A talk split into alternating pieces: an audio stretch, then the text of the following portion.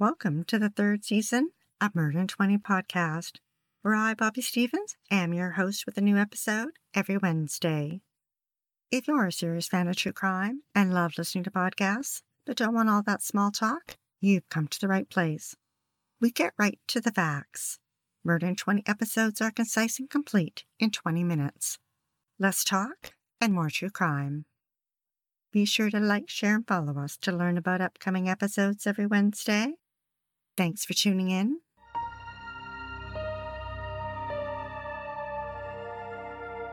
Victoria is the capital city of BC and home to iconic buildings such as the Legislature, Government House, Craigdarroch Castle, and the Empress Hotel.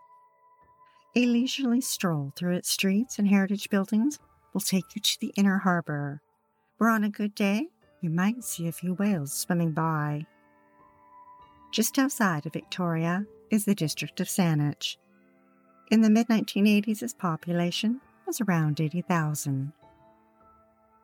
Jay Cook attended Oak Bay High School, a good looking young man with dark hair down to his shoulders. For his graduation photo, he wore a white shirt, buttoned up with a black tie under his graduation gown. Jay liked people and was easygoing. He liked to joke around with friends, yet they knew he was someone they could count on. Tanya Van Cuylenborg also attended Oak Bay High. Her strawberry blonde hair was cut short and emphasized her quick and easy smile. Under her yearbook photo was a caption that said she would like to be remembered for her sense of sarcasm and many different laughs. After grad, she would like to move away from Victoria had become a photographer. And she ended it with saying, Catch you in the movies. Ciao, babe. Jay and Tanya began dating in the summer of 1987. The two gentle personalities melded, and the high school sweethearts quickly fell in love. Meanwhile, 20 miles from Seattle lies a small city of Woodinville, Earl Talbott II grew up with his parents and two younger sisters. Earl had a mean streak, fueled by anger. CBC News reported that he kicked his younger sister Milena so hard while wearing boots that she called the police. Another night, he got angry at his sister Inga, broke down her bedroom door, and broke her tailbone. Another time, he dropped the family cat down the well. Luckily, his father was able to rescue it.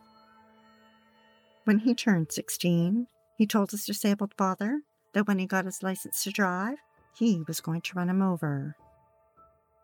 Now 24, Earl was working as a truck driver, but had recently been fired. Jay's father asked him and Tanya to pick up some furnace parts for his business in Seattle, Washington. Although it's only 100 miles by air, driving takes almost five hours and includes two ferries and crossing the border. The couple were looking forward to spending time together, just the two of them. And it would give Tanya a chance to use her Minolta camera and take some great photographs. Just the two of them. It was Wednesday, November 18th, 1987. Jay's father gave him $570 for the trip. Jay left driving his family's bronze Ford van. A family tradition was to wave goodbye until you drove out of sight. So as his sister Laura stood at the window waving, Jay honked the horn and hung his arm out of the driver's window until he was out of sight. The couple would only be gone overnight. They caught the Coho ferry from Victoria for the 90 minute ride to Port Angeles. Once off the ferry, Jay drove the van east on Route 101, heading for Bremerton. An hour and 45 minutes later, Jay and Tanya pulled into the small town of Allyn. The Times colonists reported that they stopped to buy gas and went inside to purchase some items. At 10:16 p.m., they purchased a ticket for the ferry from Bremerton to Seattle, where they planned to park outside the Kingdome and camp for the night. It's not known exactly when or where Earl Talbott spotted the young couple, but their paths were about to cross.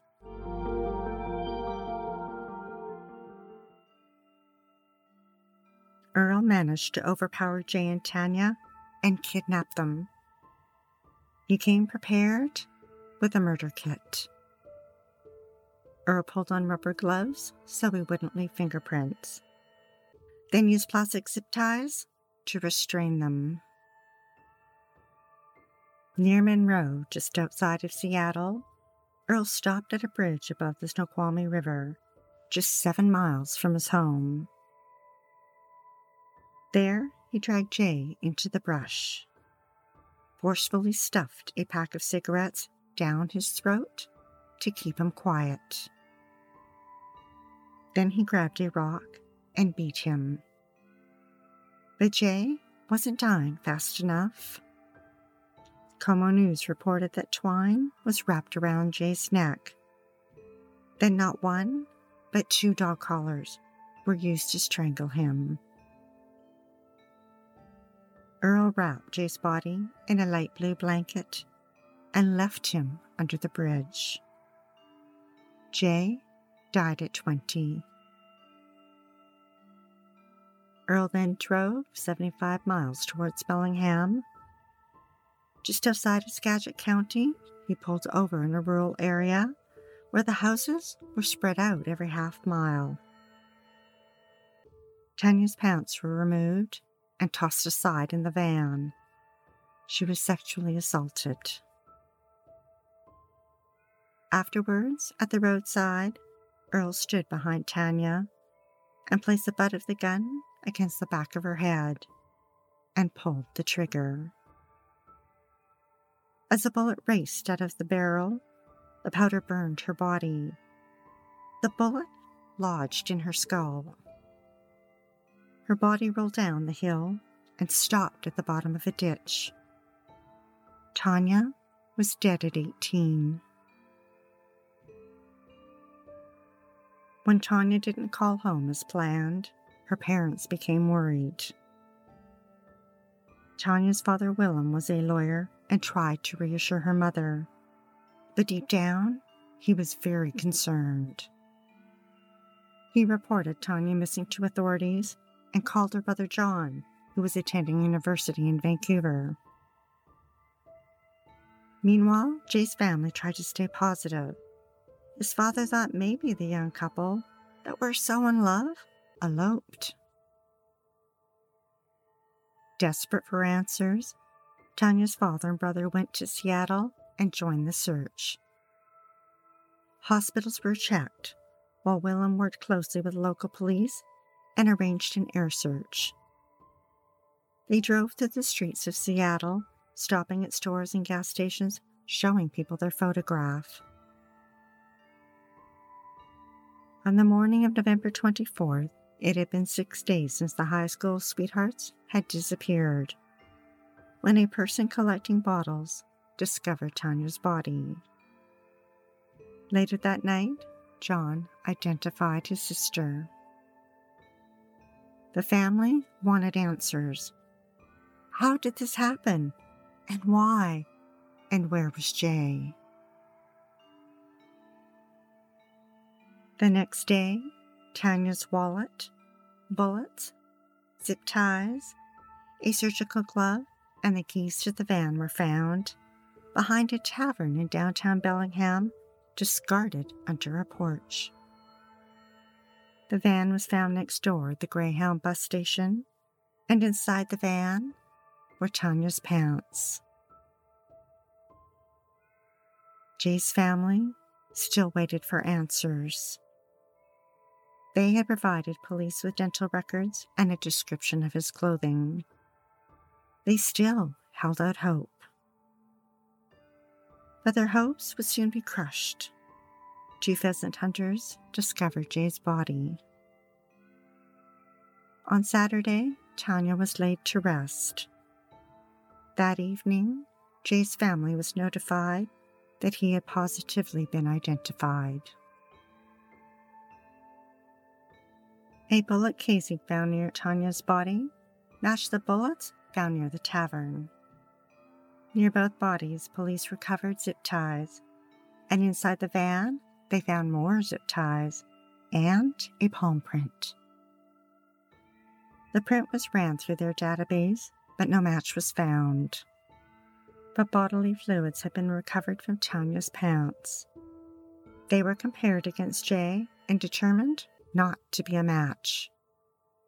The DNA was preserved with the hopes that one day it would be matched to their killer. A week after their murders, Jay and Tanya's families received a letter. It was rambling, and the person bragged that he'd never be caught and that he'd kill again if he could. Two months after their murders, Crime Stoppers in both Washington State and Victoria released commercials seeking information. It was the first time Crime Stoppers in the two countries had joined forces. Investigators thought they were looking for an ex convict or perhaps a serial killer. A reward was quickly offered for information leading to the arrest of Jay and Tanya's killer. Police questioned two men in Washington state that were in custody on another matter, but determined they weren't suspects. Meanwhile, Jay and Tanya's families continued to receive numerous letters from their self confessed killer. Two years later, a lens belonging to Tanya's camera turned up in a pawn shop in Portland, Oregon. Investigators were ecstatic, but soon the promising lead turned cold. The lens had been pawned twice, and the records were over a year old and had been destroyed. Then three years went by, and Robert Yates, an Army veteran, confessed to 10 killings in Washington, and investigators wondered if he was connected to Jay and Tanya's murders. But that would lead to another dead end. In 2010, police were able to finally track down the author of those taunting letters. The man, now in his 70s, was a transient that drifted between BC and Washington state and admitted that he'd wrote them out of anger. DNA would prove that he wasn't their killer. For 30 years, Earl went about living his life, his dark secret pushed into the deep recesses of his mind. He never married, never had children. He continued to live in Washington and drove a semi truck. For the last 20 years, he was estranged from his family. They reached out, but he never responded. His sister sent him invitations to graduations and weddings, he sent their invitations back, returned to sender. Investigators never gave up on Jay and Tanya's case. In 2018, they reached out to Parabon Nano Labs in Virginia. We've discussed them before in our episode of Angie Dodge in Season 1. Using the DNA from Tanya's clothing, they created an image of what the killer may look like at 25, 45, and 65 years old. Family members offered a $50,000 reward with a catch. It would expire at the end of the year. CeCe Moore, who is the genetic genealogist at Parabon, felt drawn to Tanya Jay's case. CBC News described how she was the same age as Tanya and her parents were from the Pacific Northwest. She recalled how she was just graduating high school and about to go to college when Tanya's life ended so tragically, and that it stuck with her. Cece was used to mapping family trees, but this was a first criminal case. DNA collected from Tanya's clothing was uploaded to GEDmatch. Within a day, Cece traced it to one possible person Earl Talbott II. The tree contained the names of two people who shared enough DNA to be his second cousins. One of those was Chelsea Rustad. Investigators quickly paid Chelsea a visit to see what she knew about her cousin Earl. She had never met Earl or his parents, but had recently communicated with his sisters. Investigators ran Earl's name. It had never come up in their investigation. So they began tailing his work truck. A week into their surveillance, Earl stopped at a red light and opened the driver's door. When the light changed to green, he slammed it shut. But not before a paper coffee cup fell out.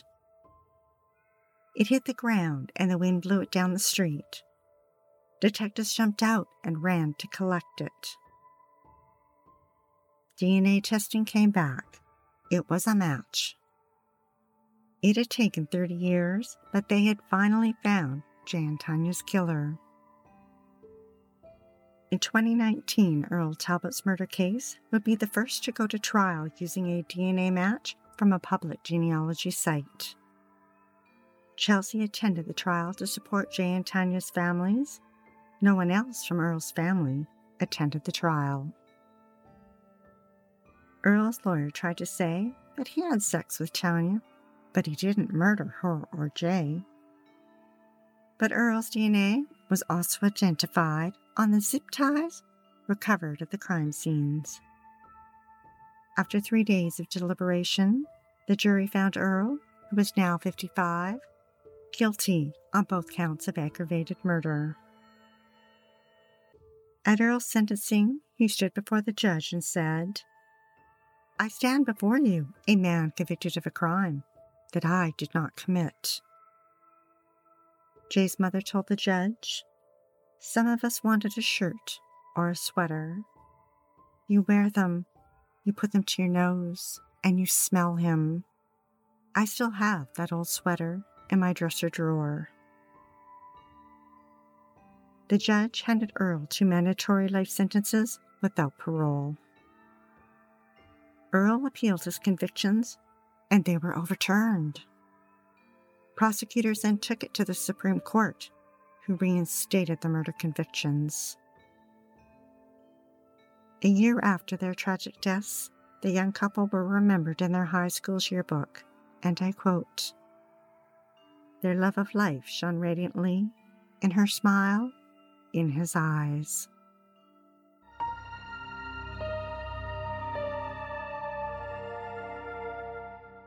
Thanks for listening to Murder in 20 with less talk and more true crime.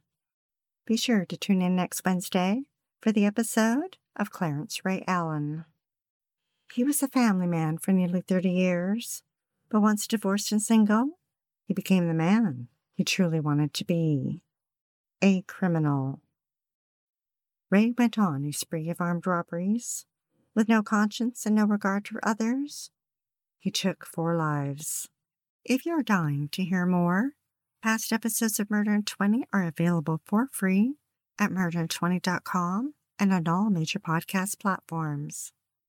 We love what we do and are dying to continue. If you enjoy listening to Murder in 20 every week, we'd be eternally grateful for your support by visiting Murder in 20 at Patreon, PayPal, or murderin20.com.